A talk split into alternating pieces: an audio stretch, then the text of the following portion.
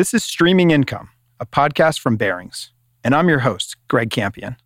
On this show, we intend to dig below the headlines to find out what's really going on in public and private asset markets around the world. From fixed income and equities to alternatives and real estate, we'll be speaking with Barings experts from across the globe to get a glimpse into where they're seeing risks and opportunities today. If you like the show and want to hear more from us, please go to Apple Podcasts or Spotify and search Streaming Income or visit us on Barings.com. That's B A R I N G S.com. Welcome to part two of our special two part Outlook series, in which we speak with Barings experts across asset classes and geographies to get their views on 2020, including the biggest risks they see on the horizon, the most compelling opportunities, and even some bold predictions for the year ahead.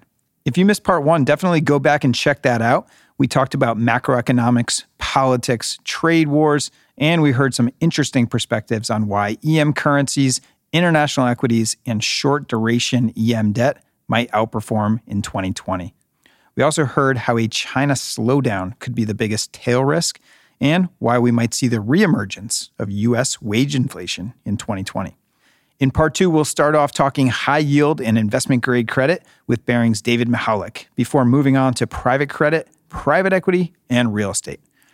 Remember to check out the episode segments listed below the episode description on whichever podcast platform you're listening on for help with navigating these two episodes.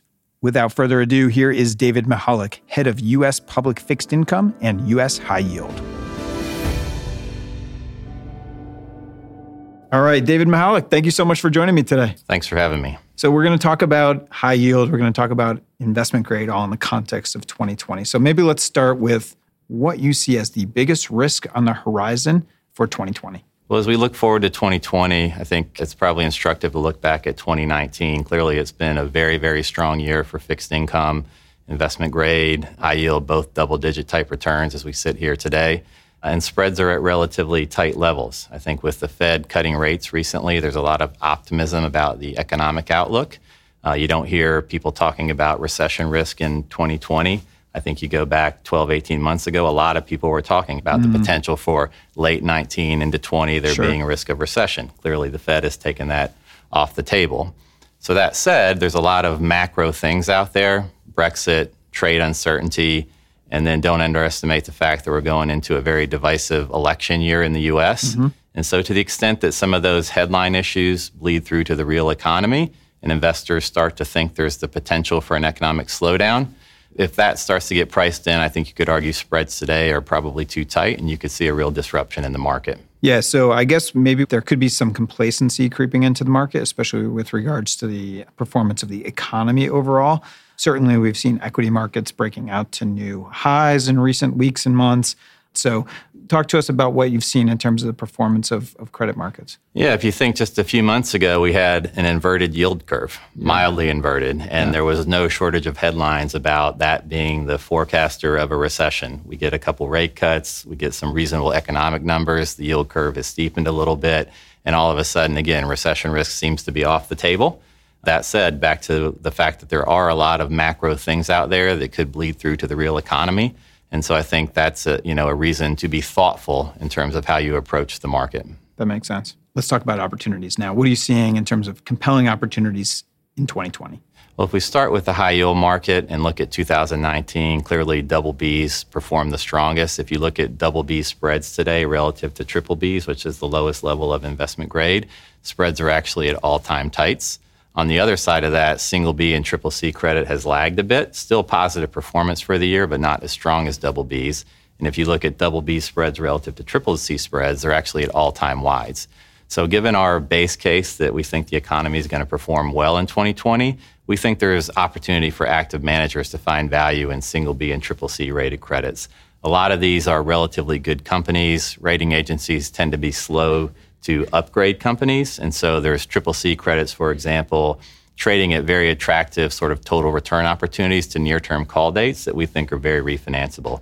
So those are real good tactical opportunities we think in 2020. Got it. So I guess this bifurcation that we've seen as a real theme in credit markets is feeding through to potentially some value opportunities. But I guess it's the type of thing where, especially if you're buying lower rated credit, obviously you need to do your homework and you have the right teams in place to evaluate them. Yeah, I think that's right. I mean, I think if you look at triple C spreads, for example, in late 2019, those are at like a thousand over, but that's mm-hmm. made up of a variety of names. Some that are distressed and a lot wider than that, some that are tighter than that. So when you weigh down into those lower quality parts of the market, it's really important to be very active, know what you're buying. And so that bottoms up approach is very, very important. You can't just buy the market. Sure.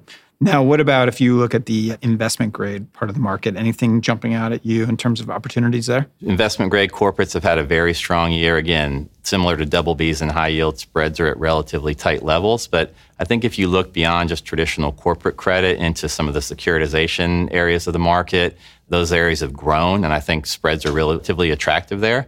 And so we think that's an area to look again beyond sort of traditional corporate credit into those types of markets. If you think about the high yield market, it's not just the US bond market, it's not just the US bond and loan market. You can also buy the European market. You can incorporate structured credit, you can incorporate private credit. So thinking about a credit allocation more dynamically certainly is what we've seen our investor base interested in, high yield. And now in investment grade, it's sort of the same story. It's not just buying IG corporates, it's looking beyond those, looking at the ABS market, which has grown. And there's a lot of different types of ABS, different risk profiles. So taking that multi credit approach, I think, is the way to access the markets today. Makes a lot of sense. All right, David, bold predictions. What is one bold prediction you would make for 2020? Well, if I look at the last couple years and the big headlines in markets in terms of IG and high yield, and IG, it's been the growth of the triple B market. In the high yield universe, it's been the growth of the leveraged loan market. And there's been a lot of dire predictions about, you know, if we go into an economic cycle, you could have, for example, in the investment grade, a wave of sort of triple B fallen angels that really impact the high yield market. Similarly, leverage loans, things around covenant quality, just again, the absolute size of the market as it's sure. grown. Yep. But when you take a step back and kind of look at 2019, again, the economy's performed well. We're optimistic about how the economy will perform in 2020.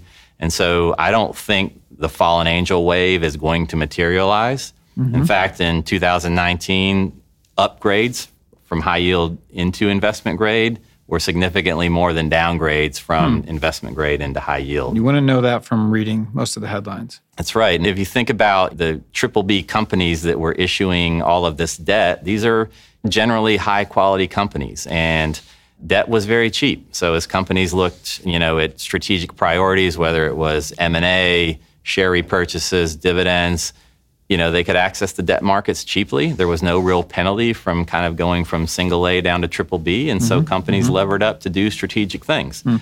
But again, these are big quality companies with a lot of financial flexibility. And so what we've seen through 2019 is that these companies have been very focused on improving their balance sheets. Now, again, there'll be exceptions. There'll mm-hmm, be companies mm-hmm. that do get downgraded, and we've seen that. But I don't think it'll be this wave of right. a large number of companies across yep. the board. And again, some of that's driven by our economic outlook, but really more driven by the fact that these are generally good companies with a lot of financial flexibility. Mm-hmm, mm-hmm. and how would you expect things to play out with regards to the leverage loan market that you mentioned has grown pretty significantly? Sure. The loan market today in the U.S. is about $1.3 trillion. It's virtually doubled over the last 10 years. There again, if you think about about when we were in an environment where rates were rising, investors globally seeking yield, and the leveraged loan asset class was in demand. So, smart treasurers at companies, if they had a choice over the last several years to issue loans or bonds, they were issuing loans. They were relatively cheap, relatively flexible form of capital. Today, the leveraged loan market's a bit choppier. We've now seen retail outflows with all of the rate cuts that have happened.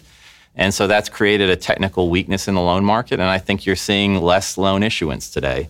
You know, in terms of bold predictions, is it bold to say that given these technicals, the, you'll see the size of the loan market level off a bit? I think you could see that. I don't think you'll continue to see the type of growth in the loan market. Mm-hmm. Um, I don't know if that's a bold prediction, but mm-hmm. I think, again, it's been such a headline issue the last few years, the growth of the loan market.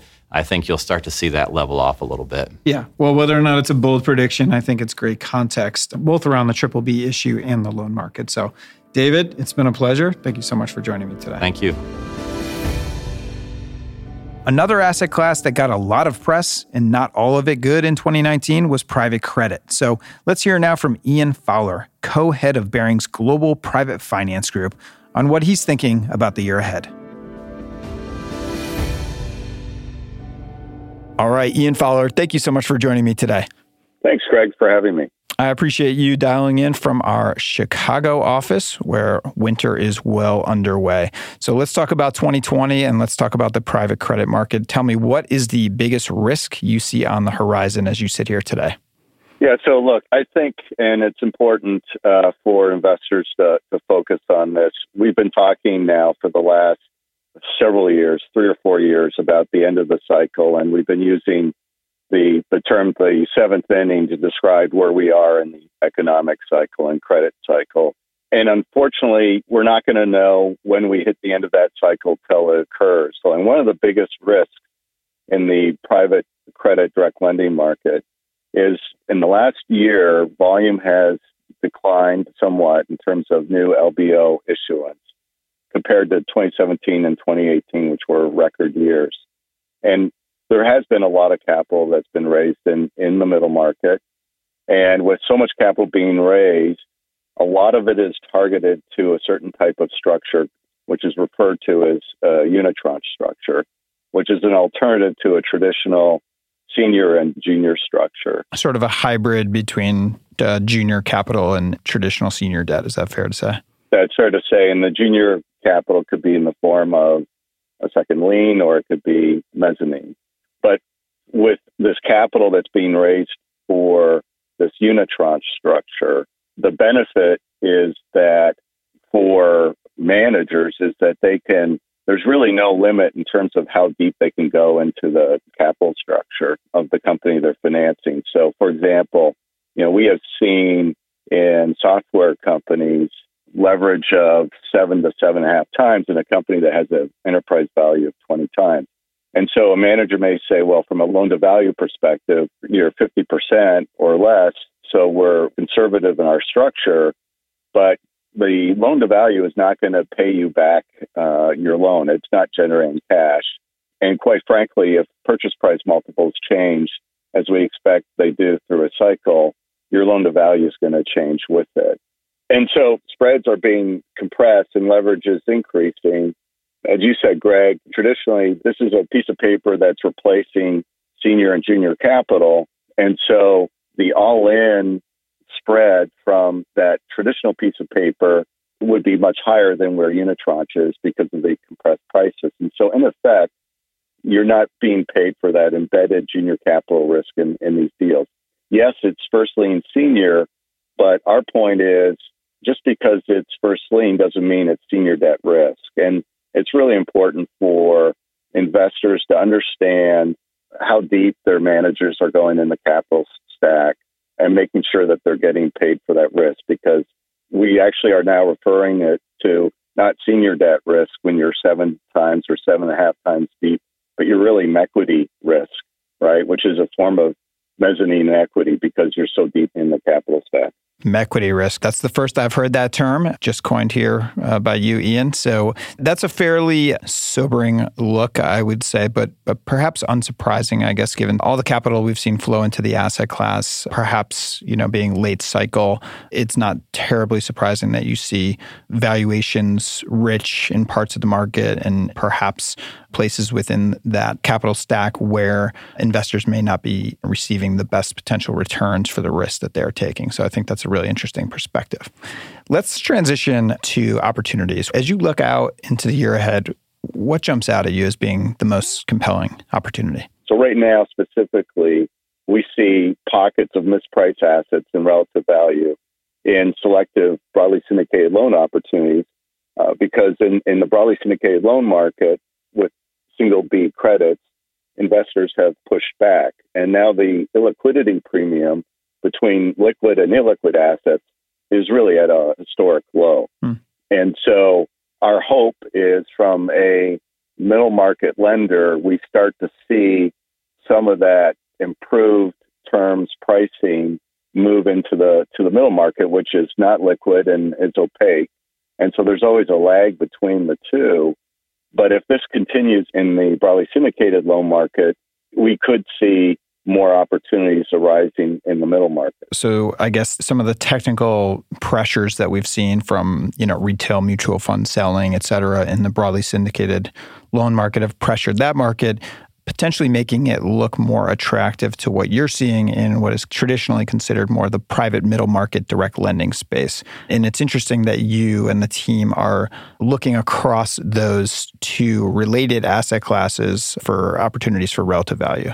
Yeah, exactly. I mean, you know, we can go back to fourth quarter of last year. We saw similar volatility. It was technical in nature. It didn't last so there wasn't much of an impact on the middle market.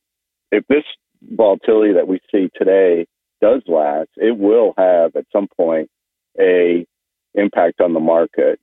As an investor that has investments across both liquid and illiquid strategies, we're always focused on relative value and illiquidity premiums as we think about pricing our deals. It just does not make any sense at all that a $10 million business has the same terms, pricing, and leverage as a single B rated credit. But also, I can tell you within the middle market itself, there are some pockets of mispriced assets. And, you know, one area, for example, is as we look at the middle market, it's really defined as historically as 5 to 50 million of EBITDA I would say that a lot of managers in direct lending have moved up market above 50, uh, trying to disintermediate the broadly syndicated loan market.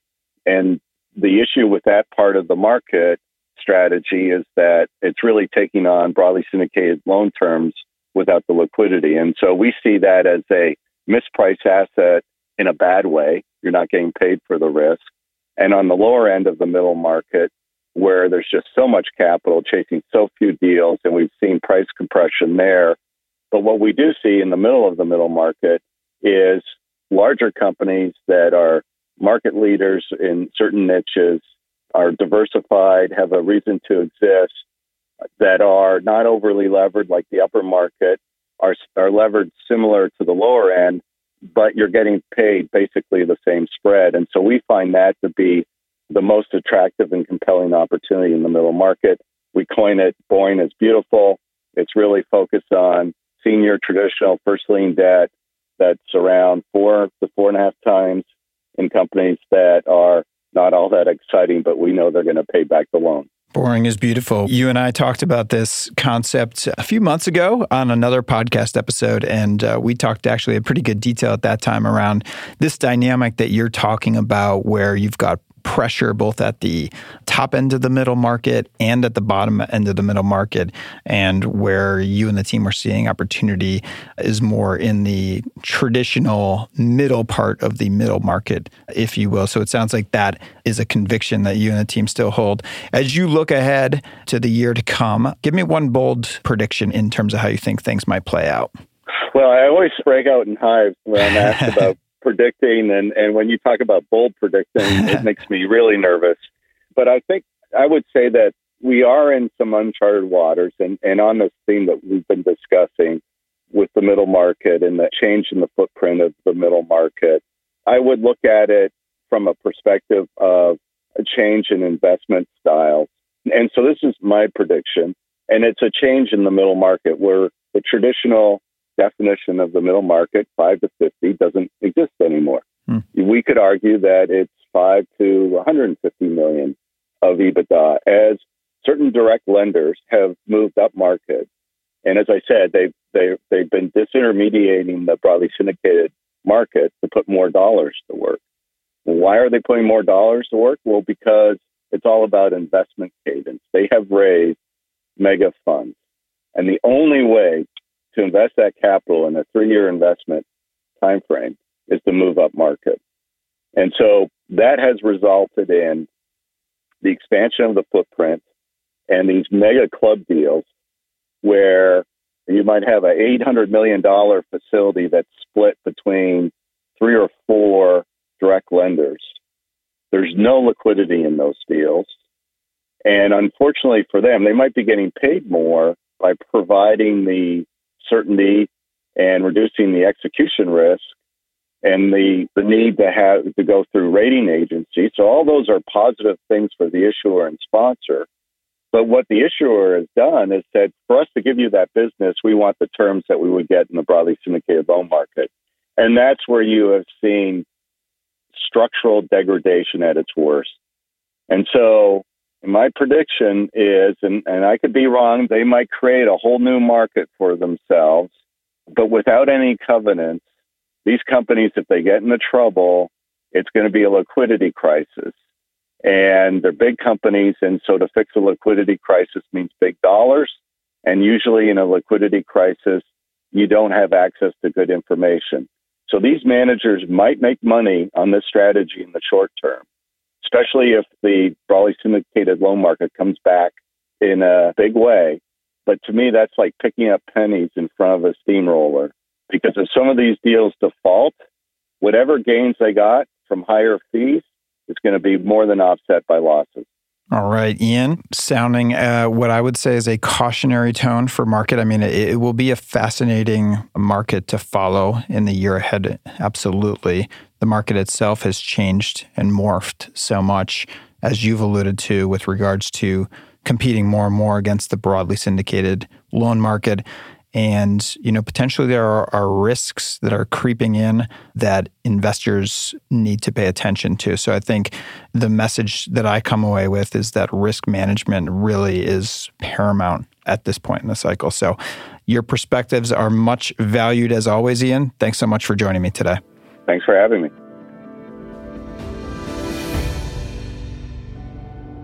Equity risk. Well, you heard it here first. Ian Fowler coining new terms. Great to hear that perspective on private markets. So let's go from private credit to private equity and hear from Elizabeth Weindruck, Managing Director within our Funds and Co Investments team, part of Barings Alternative Investments. All right, Elizabeth Weindruck, thank you so much for joining me.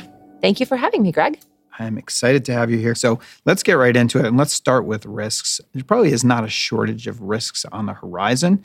But what jumps out at you as, I guess, being the biggest risk for private equity markets in 2020? So I don't think anyone would argue with me if I made the statement that we are fairly late in, in this current market cycle. Mm-hmm. And so when we're in this sort of the later stage of this expansion, I think that there are a number of continued risks that have been out there, but they're just a little more prevalent today within private markets. And if I were to boil it down to a, to a couple of things, they're all related, right? Mm-hmm. But it's a combination of very high purchase price multiples at the larger end of the market, as well as increased competition. Mm.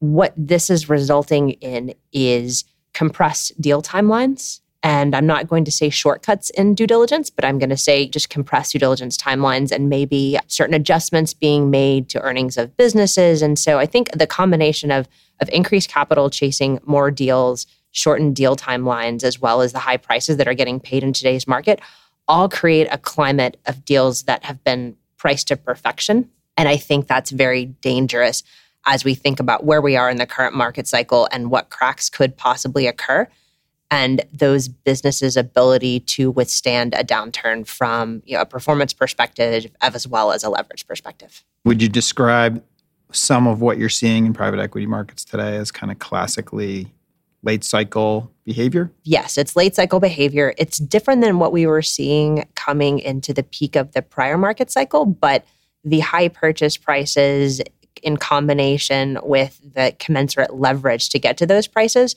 are two characteristics that we saw back in 05, 06 come, coming into the peak of the market that we are seeing today. I think that in combination with the amount of dry powder that is out in the marketplace, that just exacerbates the existing problem and I think has people fairly concerned. Okay. And if you talk about um, accelerated due diligence timeframes, that sounds like a kind way to put it, frankly. Mm-hmm. But um, what does that mean, really? I mean, are you talking about essentially there's a lot of competition for transactions and therefore maybe the extensive due diligence that you might like to see is not happening? So, a difference between what was happening then and what's happening now is that I think that the markets have gotten a lot more efficient. And so most deals that are coming to market are going to be banked, right? Even if it's a much smaller business. So you're seeing brokers effectively leading transactions. And instead of saying you have 30 days to do your diligence, they're shortening it to 21 they're asking for preemptive bids. So they are basically increasing the sense of competition mm-hmm. that is out mm-hmm. there in the market. And I think that sponsors are responding by throwing all their resources at a deal to due diligence, but at the end of the day are having a shorter time frame in which to get to their bids and to get to their conclusions. Okay, so if you are seeing in some parts of the market classically late cycle behavior, if you're seeing high valuations in parts of the market, that sort of thing, is it difficult to find opportunity out there today? So, what are you seeing from an opportunity standpoint in private equity? So, one, I don't want to be overly negative because there are still some really great opportunities in the market today. From our perspective in the private markets, we are seeing opportunities really in three places lower middle market, traditional private equity, co investments, and real assets. And within those broader categories, there are specific opportunities within each. And so, if you look at the lower end of the market, we are seeing opportunities with a subset of groups that I'll just call emerging managers. Okay. They're mostly first time funds who have spun out from a prior institution. Generally, they have a track record, a history of working together, but more importantly, a hunger and a drive to succeed. And they are significantly aligned with their investors. So we are seeing really interesting opportunities there. And I think with the amount of capital that's in the market today, there are more groups that are being encouraged to spin out. So if you look at the number of first time funds that were in the market 10 years ago, it's 4x today what it was back in mm. 2009. Mm. And then within co investments, it's a way to get to know sponsors better, but it's also a way to kind of enhance the performance within your portfolio by getting access to invest capital in an individual transaction. And so it allows us to go in and do deep diligence on that deal to develop conviction around it. Mm-hmm. And then within real assets, we are seeing opportunities specifically within the metals and mining space. And it's really interesting if you think about where commodity prices are. There are some great opportunities in what I'll just kind of call later stage development deals where we've seen a lot of compelling opportunities within the past few weeks. And we think that kind of going into 2020, there are going to be really interesting opportunities within that space. That's great. So that's encouraging to hear that even in spite of high valuations in parts of the market, there's still pockets of value where you're finding opportunity. Mm-hmm. And I guess for our listeners, I would mention that on your point around emerging managers, we actually spoke with your colleague Mina Nazemi mm-hmm. about this topic on a prior episode. And you and I spoke on a prior episode to talk a little bit more in detail about the co-investment yes. opportunity. Sounds like we need to do an episode on real assets, so we haven't done that yet. We should do an episode on real assets on metals and mining. Definitely. And I'm probably not your person for it, but um, but but someone on my team I know would yeah. be. We've got a lot of passion within that space within yeah. our team, so we can find the right person great, to come in and great. talk about it. I can see our mm-hmm. podcast calendar for 2020 mm-hmm. already starting to formulate here. This is great. Okay, so let's talk about bold predictions. And I know these can be difficult to make, but I'm going to ask you the question anyhow. So, looking forward to 2020, what is one prediction that you would make in your space? This is a hard one. I think that I'm comfortable saying that 2020 is going to be a pivotal year for the continued democratization of private equity. And what that means is that private equity is an asset class that has traditionally been available to the very large and very sophisticated institutional investor. What we've seen in the past 10 years is private equity opportunities. And it's not just private equity, honestly, it's all private markets. Mm-hmm. But we're seeing the availability of private markets investment opportunities being provided to the retail markets as well as the mass markets in general. And so there are a lot of interesting things going on from a structural perspective. And so if it's a 40 Act fund for an accredited investor or if it's an interval fund for an everyday investor, I think that there's going to be a continued push to make this asset class available to everybody. And the reason is because we're generating outperformance at this end of the market. And I think that's something that folks think that should be available to everyone. Now, that's not without risks around things like liquidity and valuations and just understanding really what these markets do. Mm-hmm. But if I were to make my bold prediction for 2020, that would be it. That makes a lot of sense. I mean, private equity markets have been less accessible historically to broader groups of investors. I think it makes a lot of sense to potentially widen that over time. But as you say, there are a lot of considerations, especially when you think about liquidity and other concerns to think about. But I think that is a bold prediction for 2020. so I appreciate it. Liz, this has been great. I think we've got a lot to follow up on as we go into 2020 and we start to think about exploring some of these ideas and getting the discussion going with our clients. So I appreciate you joining me. Happy to do it. It seems that valuations in private markets are definitely concerning to some of our teams here at Barings. Let's see if our next and final guest shares this sentiment. Here is John Ockerbloom, head of U.S. Real Estate Equity. All right, John Ockerbloom, thank you so much for joining me this Great morning. To be here. Uh, I'm excited to have you here. It'll be great to hear your views as you start to think ahead to 2020 and what the picture looks like there. So maybe let's start with risk. Can you give me a sense for, as you look out at the market in 2020, what, what do you see as the biggest risk on the horizon? It's a great question, and we think about it a lot. I suppose I would say the greatest risk is kind of the cumulative effect of the election cycle, almost really irrespective of outcome. The question is we know that elections produce uncertainty. Mm-hmm. Uncertainty creates inaction. Sure. Um, transaction volume slow, people's willingness to take risk diminishes. And so the question I guess I ask myself is will we see a slowdown mm-hmm. during the election as people pause to try to read the tea leaves, determine the outcome? Hmm. My greater concern with respect to that is let's assume that the answer to that question is yes and that there is a pause. Well, I sort of wonder if that has a an effect similar to throwing the lights on in a bar at 1.30 in the morning. Mm-hmm. All of a sudden, things that seemed like a great idea not that long ago Right. no longer seem like such a good idea. And I wonder if participants in the market will be willing to wade back into the high water Yeah. of where we exist today, where everything is priced to perfection, growth is almost assumed, and credit is very easy. Mm-hmm.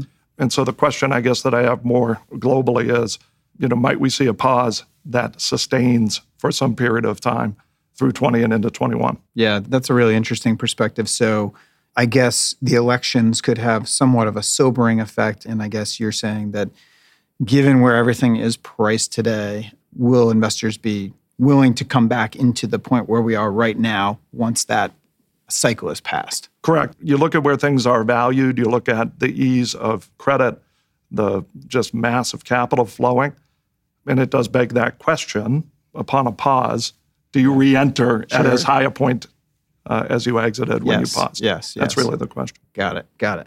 Well, that's great perspective. As we start to think about opportunities, so you talk about valuations, you talk about things being priced for perfection. I imagine maybe it's harder to find opportunity in that type of environment. So, as you look at the universe broadly heading into the new year, what are you seeing there from an opportunity perspective? I personally kind of find the opportunity to be oddly in the very best assets, which nominally have the lowest yields associated with them, hmm. but I think have the most durable values. Mm-hmm. My observation would be that the market is largely chasing yield, chasing return. And I'm not certain that actors in the market are being adequately compensated for the risk that they're taking in order to pursue that yield. So, if, as an example, absolute return for a core asset is X, uh, at one time you might expect a premium of 2X um, for a value add or more opportunistic investment in a similar asset class. Today, that premium might be 1.3X. And when you look, you say, how durable is that income stream over time, that return, that yield? How are you being compensated for the risk? Everything has come down in terms of all in return, but my opinion is that the very best assets have come down less uh, than assets more around the periphery. So, uh, oddly, I look to the best assets, nominally have the lowest yields, but I think have the best durability and are likely to be the best performers you know, over the next three to five years. That's really interesting. So, you talk a little bit about the best assets out there. Help me understand what does that actually mean when you talk about the best assets? Sure. So uh, I guess when I say the best, I mean best within their markets, best uh, from a location standpoint, from an amenity standpoint, from a competitive position standpoint. For an industrial asset, maybe it's specific location relative to major interchanges from a distribution standpoint. For a multifamily asset, maybe it's walkability or the quality of its city score, which is something that we pay very careful attention to at Barings. So, really, assets that are the best in their class within the locations where they're situated. And generally, it means newer. Doesn't always mean newer, but mm-hmm. generally, it means newer. It certainly means the most up to date, the most functional. So, it's not to say that people won't make money converting a Class B multifamily asset into a Class A minus or converting a tired office into a creative office or something uh, new from a co-working standpoint or whatever. I think they will, but from where we sit, we have to think very carefully about taking those steps when there are very good assets available to us and available to be created that produce good yields over time that we think will perform in and out of cycle. I'm just not sure you're being adequately compensated for the risk that you take mm-hmm. in value add and opportunistic investing to the same extent as I would like. Yeah. So, in other words, it's really a relative value consideration, which is much of what we analyze as relative value within our market. Got it. Makes sense. So I know it can be difficult to think about predictions and it's a tough question to answer, but as you look into your crystal ball, so to speak, uh, what would be one prediction that you would make into 2020? Well, if I'm thinking somewhat counterintuitively, I come back to core. I believe that core assets over the next, say, three to five years could outperform on an absolute and on a relative basis value add and opportunistic. Certainly value add, which is unusual insofar as, you know, when you're looking at these assets, you might underwrite the one to X and you might be underwriting the value add asset to X plus 300 basis points sure, of incremental sure. spread. So the expectation is that it should meaningfully outperform. Mm-hmm. And, you know, my own personal bias is toward quality. And it's not to say it will happen, but it could. It could happen just based upon the compression between return expectations for value add and, and return expectations sure. core. Are you saying on an absolute perspective, the potential is there for core assets to outperform opportunistic or value add? Yeah. So the question that you asked was bold prediction. uh, so if I just said, uh, you know, I want to come up with something mealy mutts, but yes, the uh, I think it's possible. Yeah. Uh, you know, and so if we have difficult conditions in the market on a look forward basis, might some of the things that feel opportunistic and feel like great return potential generators, might the returns be extended? Might the returns be longer to materialize? Mm-hmm. Absolutely possible. Mm-hmm. Whereas, you know, when I look at the very best assets are the most likely assets to lease, they're the most likely assets to be on time and predictable in terms of outcome. Mm-hmm. So in a downturn, I feel like everything could be affected, obviously, mm-hmm. but core assets, I believe, could well be affected less and that could lead to an absolute outperformance. Yeah, that's a really interesting uh, observation to make, and you know, I think your perspective on relative value within that real estate spectrum is really interesting. So, John, really appreciate you joining me today. Thank you for your time. Delighted. Well, that'll do it for our special two part series. I want to thank you for listening and thank you for supporting us throughout 2019. Will the risks, opportunities, and predictions discussed here pan out? Will Kim Do and Ricardo Adrogué be right about EM currencies? Will Christopher Smart's call on Europe come through? And what about David Mihalik's call that we may not see a mass wave of fallen angels disrupting the high yield markets in 2020? Well, for those answers and more, you'll just have to tune in for season two of Streaming Income starting in January 2020. We can't wait to continue the discussion on these topics and others in the year ahead. Don't forget to check out the written version of this Outlook series, which you can find on Barings.com under Viewpoints. And with that, thank you so much for all the support and feedback in 2019. We really do appreciate it. From the team here at Barings, we're wishing you the best in 2020 and beyond. Thanks again for listening to today's show. If you have feedback or ideas on how we can improve it, we want to hear from you send us an email at podcast at barings.com. That's podcast at B A R I N G S.com. And if you'd like to stay up to date with our latest episodes, you can subscribe to the show by searching Streaming Income on Apple Podcasts or Spotify. While you're there, please take a moment to rate the show or leave us a review. They're all very much appreciated and they make the show easier for others to find. Thanks again for listening.